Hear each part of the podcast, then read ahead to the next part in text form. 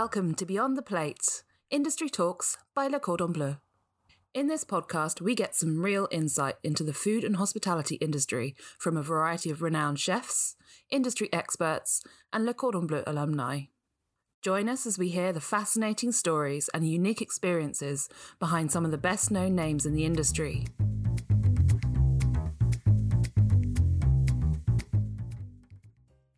Welcome. Thank you, Asma Khan, for joining us on the Le Cordon Bleu Industry Talks podcast. How are you? I'm very well, thank you. Good. It's really lovely to have you here with us, or well, we're in your wonderful restaurant. So, first of all, I just wanted to ask you about how you came to be in hospitality. What made you realise that you wanted this as your career? Can you tell us a bit about your journey? Yeah, I think I never saw this as my career. Mm it's just a series of kind of good opportunities, good luck, why I am here. Because 10 years ago, when I was looking at hospitality, you didn't see anyone like me.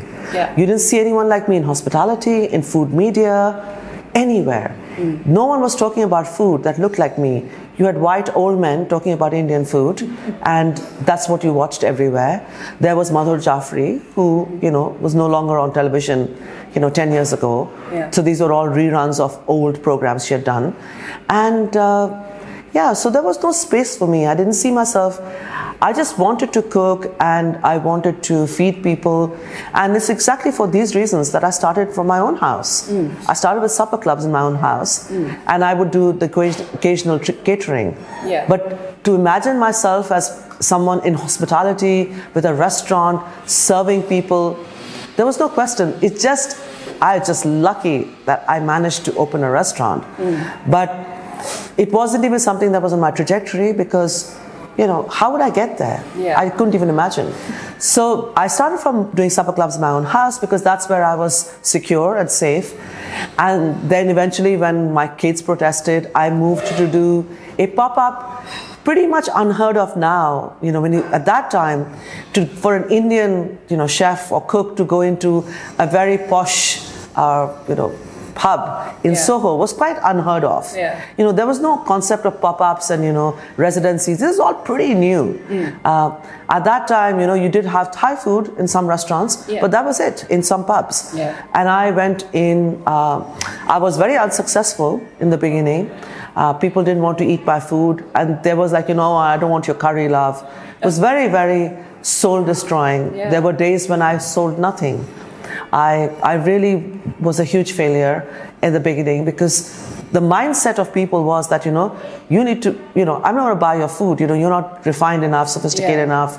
Uh, this is an odd thing to happen that you're in this kind of very, very trendy space. Yeah. Uh, why are you here? And, you know, people would stare at my all women kitchen and not get it. Mm. And, you know, it just shows how, you know, I feel, you know, quite proud of mm. this journey I've made because I know how no one was even willing to, there was huge pushback.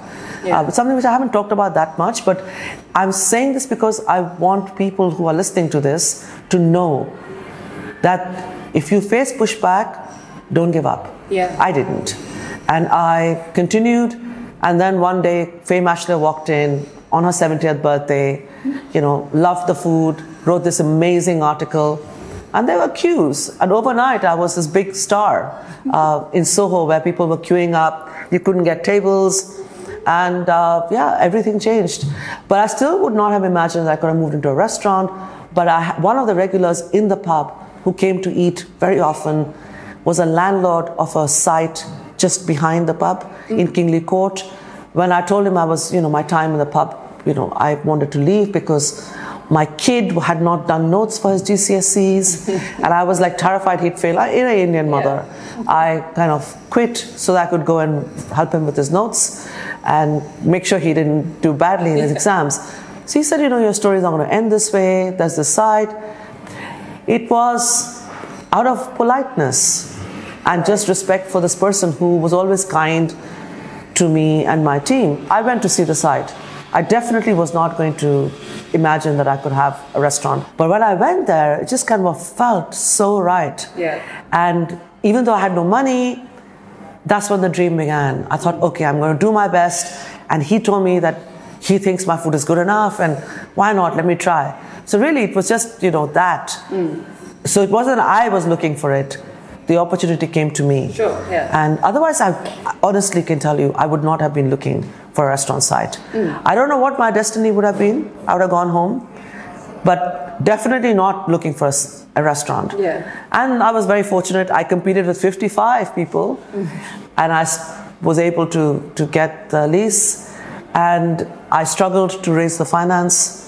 Um, I was trying to get a business partner who turned out to be rather greedy and not so helpful. Mm. And my husband stepped in, gave me his entire life savings, Wow. life savings of the kids mm. as well, the trust fund. And that's how I opened the restaurant.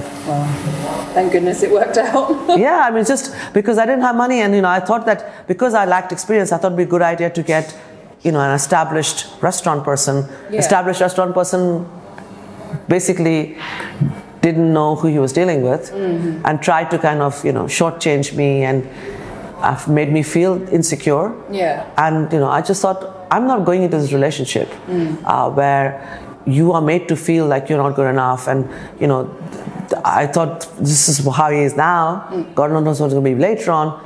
And you know, if something doesn't feel right to people, you should walk. Yeah. Because always, always, destiny will open another door for you. One door closes, another will always open. Do not allow yourself to be pigeonholed and pushed into a place. It must have been quite a learning curve for you then to kind of learn the restaurant trade and also run the kitchen at the same time. It was very hard, and we were very, very bad. Uh, people left without eating. Uh, we got orders wrong.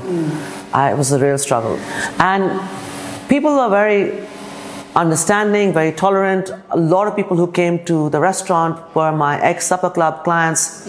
Huge difference between supper club, where everybody is eating at the same time in your house. They're not different tables. They're not coming at different times. Uh, it was so tough. I made lots of mistakes, but I learned very quickly. The food was perfect. So that helped a lot. It was the same team who I'd been cooking with in my house, in the pub.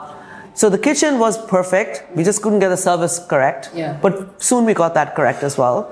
And yeah, but it was not easy. It wasn't easy, but it was great fun. And every night when we finished service, we felt so exhilarated. Mm. We could hardly walk, but we felt triumphant. Yeah. Every night ended on a note of joy. And that is how it is even today.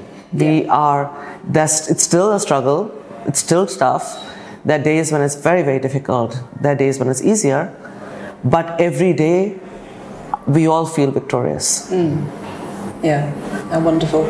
I mean, I suppose you know, if it's if it's worth doing, then the hard work doesn't feel so hard. Yeah, and it, it, it's, it's very hard work, mm. without a doubt, and it's relentless. But it is a lot of pressure, but I'm, I have to point out there's no justification for violence and anger that happens in other places. It's true, it's for three hours you don't think you're breath- breathing. Mm. During packed lunch service, packed dinner service, it is frantic. But in my kitchen, you will never find anyone shouting or screaming or getting upset. We just manage. Yeah. There's a lot of cooperation. There's a lot of non-verbal communication. No one is screaming at each other. We're watching what each one is doing. No one shouting commands. And this is, you know, I'm evidence of that, that you can actually do it this way. Yeah. Screaming and shouting is the easy way. And it, and it also says something about you as a person. If that is your way of coping with pressure, uh, if you cannot deal with the pressure, get the hell out of the kitchen. you don't deserve to be in the kitchen. Because really, it is pressured, but there's pressure everywhere. You know, I think primary te- school teachers have the worst job. You know, there are medics and doctors who do complicated operations. There are, you know, over pandemic, we saw heroic, you know, people caring for the elderly and the sick uh, and the dying. You know, these are tough things, Yeah. and people do it. So there's no excuse. Cooking and serving is a joy and a privilege, and that is the pressure is just part of it. Yeah. We're absolutely hearing more and more that there's no space for that in modern hospitality. No one is, you know, going to take that kind of attitude from any anyone in the workplace, which I think is fantastic. And I think that for you know students who have are studying culinary, uh, you know, in, in culinary schools, they must also be very, very clear on this. There are borders and there are lines that people should not cross, mm-hmm. and you do not need to take the violence and anger that people in the past took. You don't need to suck it up. No. Because you are skilled, you are trained. This is what you've learned in school. Mm. And you know, this is what you know some a place like Brogan has given you. Yeah. It's given you the skills. You have the skill set, you've got to have the mindset and not take nonsense. Absolutely. So I want to talk a little bit about your team now, your kitchen team specifically. So you have an all-female kitchen team, and obviously this is important to highlight. But why do you think it's still important and unusual to highlight that there's an all- all-female kitchen team in a female-founded business, no less? I think it's important to highlight this because it is an anom- anomaly in our culture. Uh, in every home you go to, in India, Pakistan, Bangladesh, Sri Lanka, uh, it's a woman who's cooking or a woman in charge. The matriarch, the female, is, is, is deciding what's happening with the food, you know, organizing the ingredients, you know, making sure that everybody's fed. But in every restaurant you go to, at mid level, upper level, fine dining, in the East or in the West, they're mainly men who are in charge. And this is the difficulty that we are still the only one, which is a female founded all female kitchen, as you mentioned, in the world doing Indian food. And the reason why I highlight it, not because I want to preen and show off that we are the only one, I'm highlighting it as a battle cry. Mm-hmm. I want others to join. I want women to feel there is one. I had no one to look at, to look up to. You cannot be what you cannot see. The reason why I communicate this is that I want someone else to see that we did it, that we're successful. It's been 10 years. We started off, this is 10 years of doing supper clubs.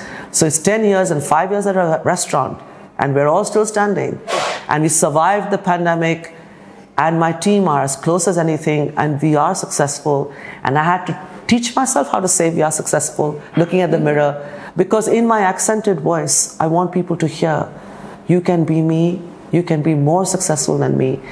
And you know, I say this very often I am not willing to die till I see women surpassing me. Mm. In every achievement I've made, in everything that I've done with Darjeeling Express and my team, I will live to see someone doing better than me, mm. who will break every norm and you know shatter all these prejudices that people have. And this is something that is important in every kind of cuisine, mm. not just mine. And you know, I see this as a universal battle that we need to explain to everyone that you know I want to inspire the women, but I also want to break the barriers that I know I hit. You all seeing me and you're talking to me in my days of success. Yeah. You don't know when I failed. You all didn't know me when I bled, when I hit these barriers. Mm. And I did.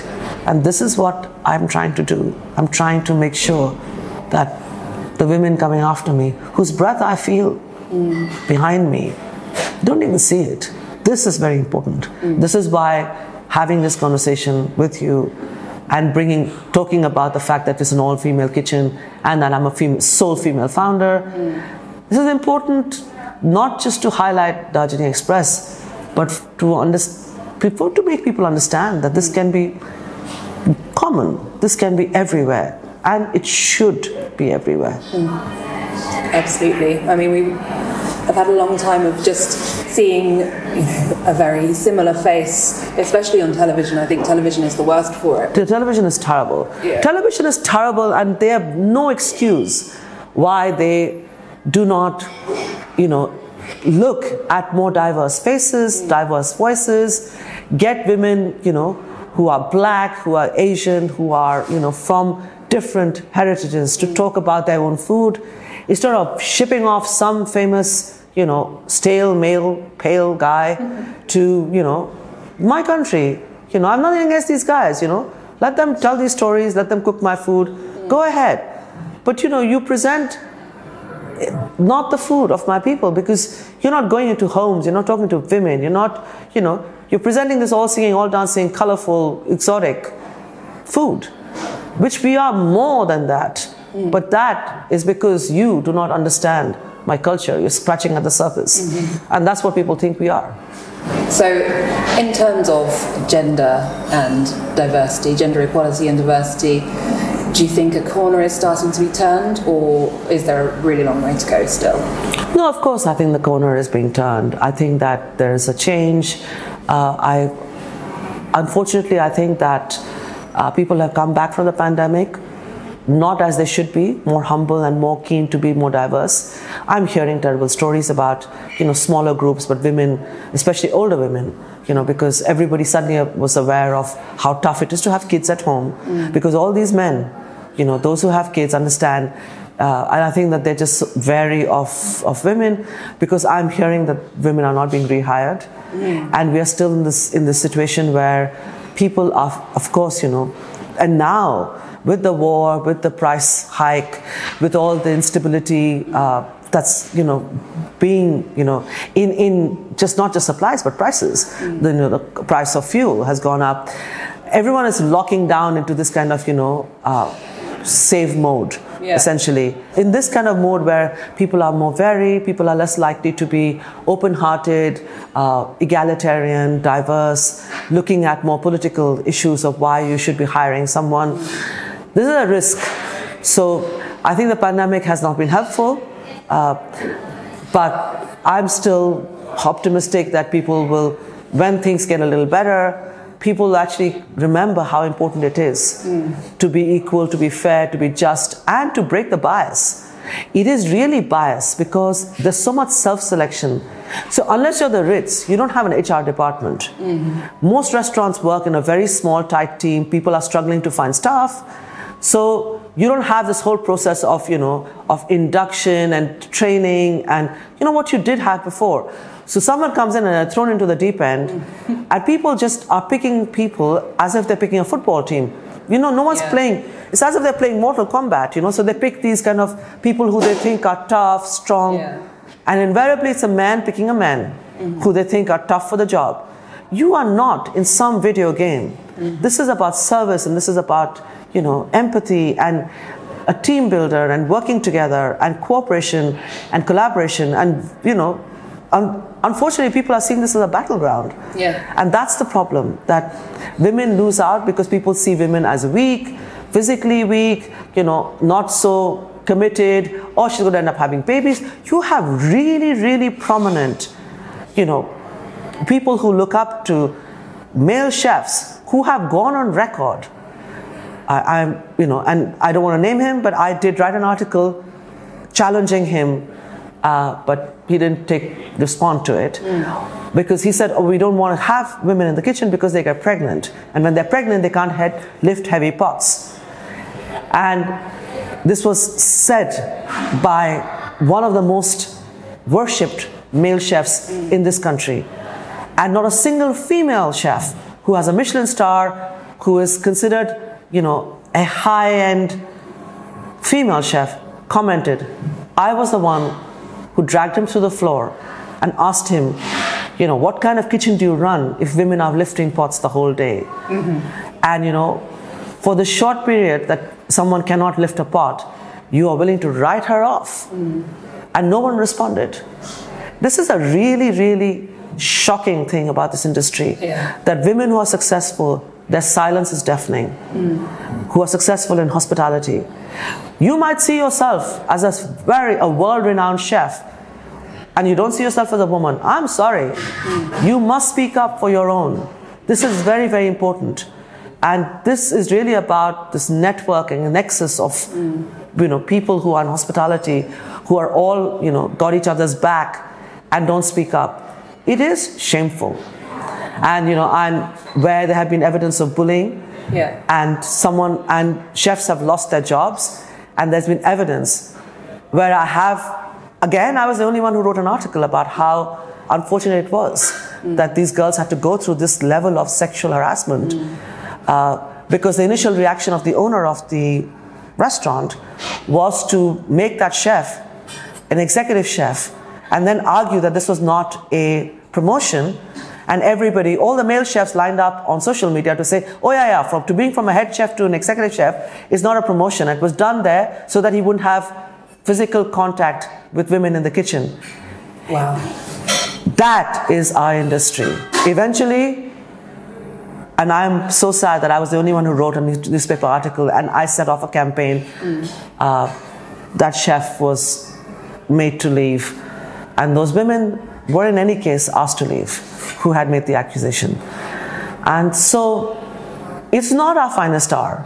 Mm. This time that we have seen the silence, I want I wait to see the next scandal. There's one, been one very recently mm. where sadly I was the only one again who spoke. And I asked Michelin why they were still giving a star to a chef where there was accusations of bullying. Mm. Eventually Michelin replied to me saying, oh, it's very hard for us to monitor. Uh, this is just in, there's no excuse for it. Yeah. But yeah, I mean, the thing is that I'm waiting. I'm waiting for others, for their voices to join me. Mm. Uh, of course, you do not expect those that are being bullied and the weak to speak up. Mm. Uh, I understand his stuff. I expect the powerful to speak up. Yeah. They are not. So at some point, people will be brave, men and women. We need men and women to speak up. We need this has to be a joint effort. Yeah. So that we actually are a respectable profession. Mm. At the moment, I'm not so sure. It's really shocking stuff, and you know, it kind of makes you feel very sad. Um, but conversely, we see so many promising young women coming through our school, and throughout the pandemic, especially and after, there are so many entrepreneurial, you know young women starting up their own businesses and you know if they've not been able to find a conventional pathway into hospitality they've made their own. And so i guess the hope is that the next generation of chefs female and male chefs are going to kind of make that change. I hope so. I'm, I've, i see the change is the youth is the younger people who are coming into this profession who have the skill sets, as I mentioned before, who have the confidence that I hope that schooling and courses, you know, would give that person. Mm. And they go set the world on fire. They should do that because that is the change. Because if the doors are closed to you, you set up something on your own. Mm-hmm. You know, how long will you keep knocking? And once you're through there, if you're treated badly, you won't stay. Mm. And you know, I've started a very unconventional way. I'm, my story is very, very unconventional. But because I don't owe anything to anyone, I'm the heckler. I will challenge everybody. And you know, and I'm a lawyer. So if someone wanted to take me to court for comments that I make, where I talked about how unacceptable they are mm. and how they reek of patriarchy like stale fish, uh, to a chef who was very, very sensitive, very thin skin. Uh, I waited, but no, he just didn't decided not to sue me. Uh, yeah, I would love my day in court because you know the kind of comments they make, it's so derogatory, so unacceptable, and they get away with it, but not till I'm alive. No. Mm. Yeah, I don't think uh, anyone's going to dare take you to court, Asma. Um, so let's talk a little bit about how hospitality has changed since the pandemic. Obviously, people are now kind of readdressing their work-life balance. Have you seen that kind of had an impact in your business? Yes, I've you know for me, I'm very lucky. My team, uh, you know, has stayed with me when we closed, and you know they've come back. Uh, I'm very proud of this kind of you know huge sense of commitment to to Darjeeling Express, but I know with others that during that closure, many went on to do other things. Mm. You know, some even starting their own kind of food business. And in this fresh open air, away from the extractor and the you know being in, an, in a basement kitchen you know often never seeing sunlight and sunshine because you went in early in the morning you did a double shift you came back at night i think we have lost quite a lot of people mm who have gone on. Some are still doing food in different ways. And I think the fault is ours. Sure. We didn't protect them and look after them in the good days. Mm. Of course, when we had the bad times, you know, everybody has suffered. Mm. But the reason we have a shortage, of course, The first reason is Brexit. We didn't even acknowledge that the backbone of hospitality, especially in London, were Eastern European workers, people, young people who came in who actually had incredible skills. Maybe not everyone spoke great English, but they came in because they'd already worked in their mums and pups restaurants. You know, they had just different ethos. And I can say this with absolute authority. British people, British kids do not have that drive to work this hard. I'm sorry. And, you know, Spanish, French, you know, German, Portuguese, young kids who came in just had so much passion for hospitality. It was just remarkable. But we just used them as cannon fodder. And these people, these kids came in with no social life, no network, the restaurant or the cafe or the bar where they worked in was their life. Mm. They were always willing to work longer shifts, you know, they were willing to do more. They were often willing to do unpaid work. So we just, you know, as hospitality, we used them, we've lost them, and there was no attempt by the government to actually set up a training system, a, you know, this is a lot of skilled workers who are now going to replace the skilled workers we just thrown away. Yeah. Zero. And obviously, everyone is now looking for staff. You know, this is very unhelpful because there's a desperation everywhere. People are closing for lunch. On a Monday, you know, in this whole area, you will not find a single restaurant open. You know, people are rationalizing how many, you know, shifts they can do. And the burden on those staff, for those who are lucky enough to have staff, uh, there's a huge burden on them because they're going to burn out because you know there is this pressure on them that you know you can't give them the breaks that they need you cannot give them the holidays they need they're working much longer hours than maybe they would want to emotionally and they're also much working longer hours than physically they should yeah. and it doesn't help that we've still got covid around you know mm. people have had that impact of covid it's still there it comes and goes uh, very, very difficult time. But again, you know, all the conversation that you are hearing is about, oh, you know, how expensive it is to hire staff. We're having to pay them more. And, you know, talking about the price of fuel. Why are we not talking about the mental health of the staff we have? Why are we not talking about teams? Why are we not talking about compassion mm. and solidarity? These conversations are not happening. Mm. We're just talking about how expensive it is now to hire staff. Yeah. Why are we not talking about what are we doing to support them? What are we doing to attract the people we lost? Yeah. Uh, why and especially you know for an, for my industry, which is you know Indian food, why are we not talking to housewives? Why are we not talking to women? All these curry houses are talking about oh what a disaster we cannot get staff. But you go home and you eat the most incredible food cooked by your mother and your wife or your sister. But she's not good enough to come into the kitchen. It's absolutely shocking. All these conversations are not happening. And what everyone is doing is they're complaining about pricing. Yeah. And how hard it is to find staff. You know, be nice, be good to them. I don't have a problem staffing. Mm. You know, I pay them well. I don't pay minimum wage. I don't steal their service charges. I they all get the London living wage. You can't survive in London. Live, basic the basic minimum wage is not adequate. No. Then on top of that, all service charges should be given to them. We look after them, we take care of them. You know, unfortunately for us, we've had three staff who've had bereavements in their family. Mm. I've paid for all the funerals. You know, I've paid for them to fly back. They are when they are giving me the best days of their lives mm. and are here with me instead of being with their family. If there's a problem, morally, I must look after their family. Mm. I don't understand why hospitality where there are two words linked to our industry hospitable service.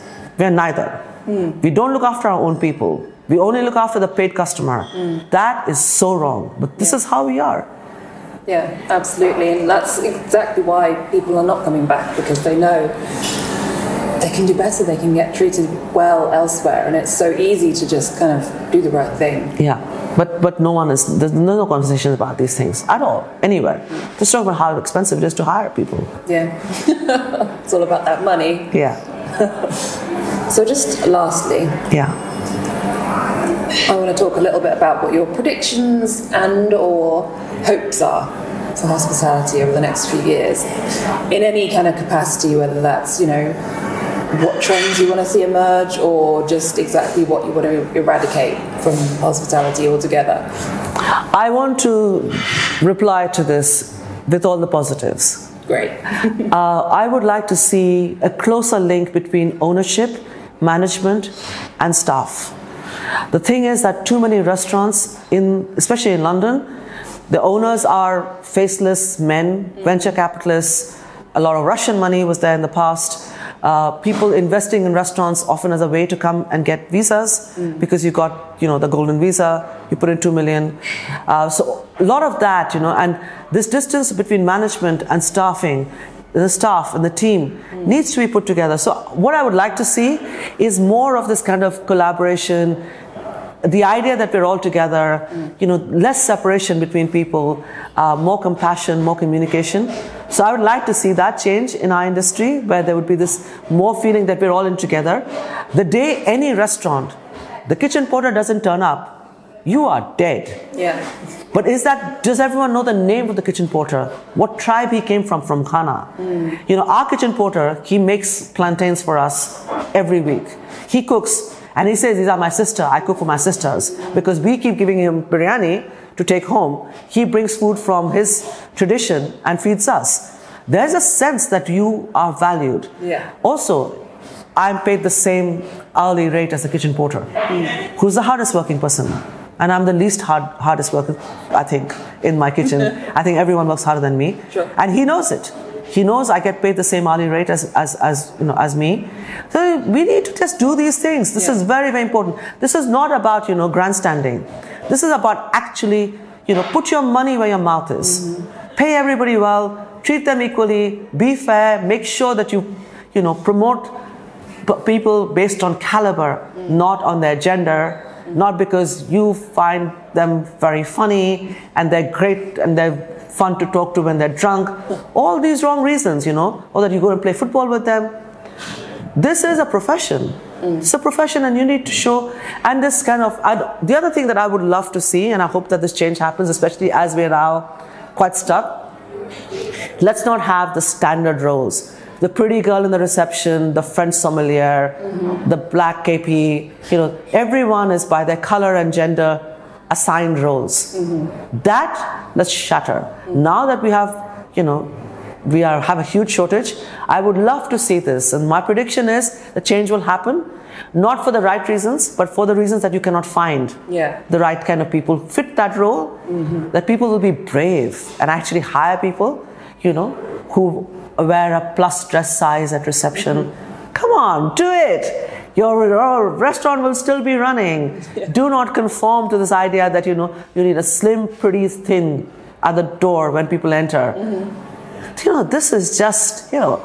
You would think which century are we in, where people get jobs based on what their dress size is. Yeah. But that is still happening in hospitality, and we need to grow up. So my prediction is that now that we're stuck, I would also hope, although I think that this may not happen, I would like to see unionization. I want to see a union of hospitality workers. Mm. I'm very keen to start one. And I, I know this is odd because I'm a restaurant owner, but I would like to see, you know, people having a form and a piece of paper which tells them what their rights are. Mm. And they should know that no one has a right to step on their dreams. No woman should allow someone to touch her without consent. Mm. That this is your inalienable right to be safe in the kitchen. So these are my dreams and hopes for, for the future. Fantastic. Well, let's see. And I think it's, you know, it's not unrealistic. We're getting there. Yeah, no, we get there. We have to get there because we need to open our mouths and we need to work really hard. And I dedicate my life for this fight. Not because I will benefit anyway from it, but I will leave a legacy that will outlive me that women will know that someone spoke up for them. Mm-hmm. And hopefully, someone out of the next generation will be me and speak up. So this is why I do it. Yeah, and we thank you for it. Thank you. thank you so much for joining us. It's been such a pleasure to speak with you today, and uh, well, we look forward to speaking to you again soon. Thank you very much. Thank you. Thank you for joining us for this episode of Beyond the Plate Industry Talks by Le Cordon Bleu. Keep up to date with all our news and episodes by following us on social media or by signing up to our newsletter. Links are included in the episode notes. Until next time, abiento!